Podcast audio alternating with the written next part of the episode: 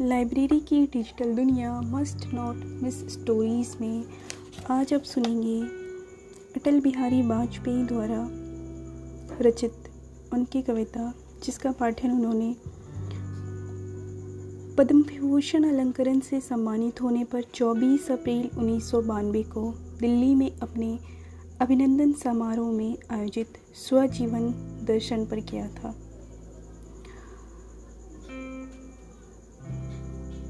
उनकी कविताओं से लगाव मुझे आज इस कविता के वाचन के दुस्साहस को मजबूर कर रहा है।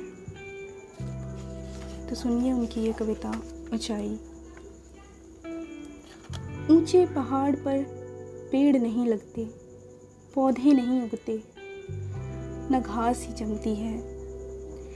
जमती है सिर्फ़ बर्फ़ जो कफन की तरह सफ़ेद और मौत की तरह ठंडी होती है।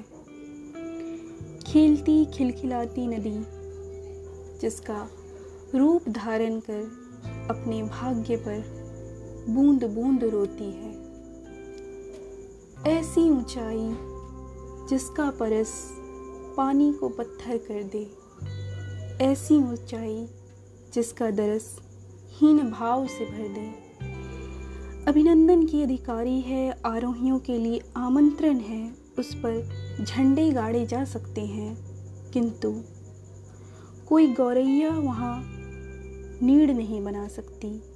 न कोई थका मांदा बटोही उसकी छाव में पल भर पलक ही झपक सकता है। सच्चाई यह है कि केवल ऊंचाई ही काफ़ी नहीं होती, सबसे अलग थलग परिवेश से पृथक, अपनों से कटा बटा शून्य में अकेला खड़ा होना। पहाड़ की महानता नहीं, मजबूरी है।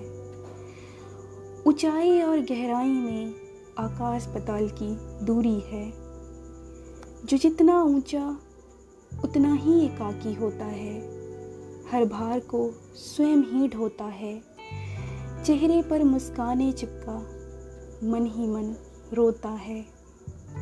ज़रूरी यह है कि ऊंचाई के साथ विस्तार भी हो, जिससे मनुष्य ठूंठ सा खड़ा न रहे औरों से घुले मिले, किसी को साथ ले, किसी के संग चले।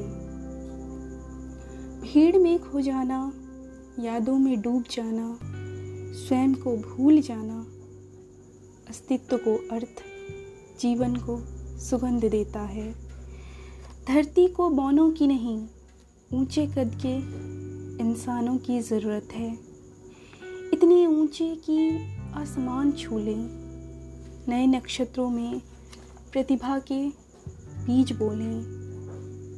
किंतु इतने भी ऊँचे नहीं कि पाँव तले दूब ही न जमे, कोई कांटा न चुभे, कोई कली न खिले। न वसंत हो न पतझड़ हो सिर्फ़ ऊंचाई का अंधड़, मात्र अकेलेपन का सन्नाटा। मेरे प्रभु, मुझे इतनी ऊंचाई कभी मत देना।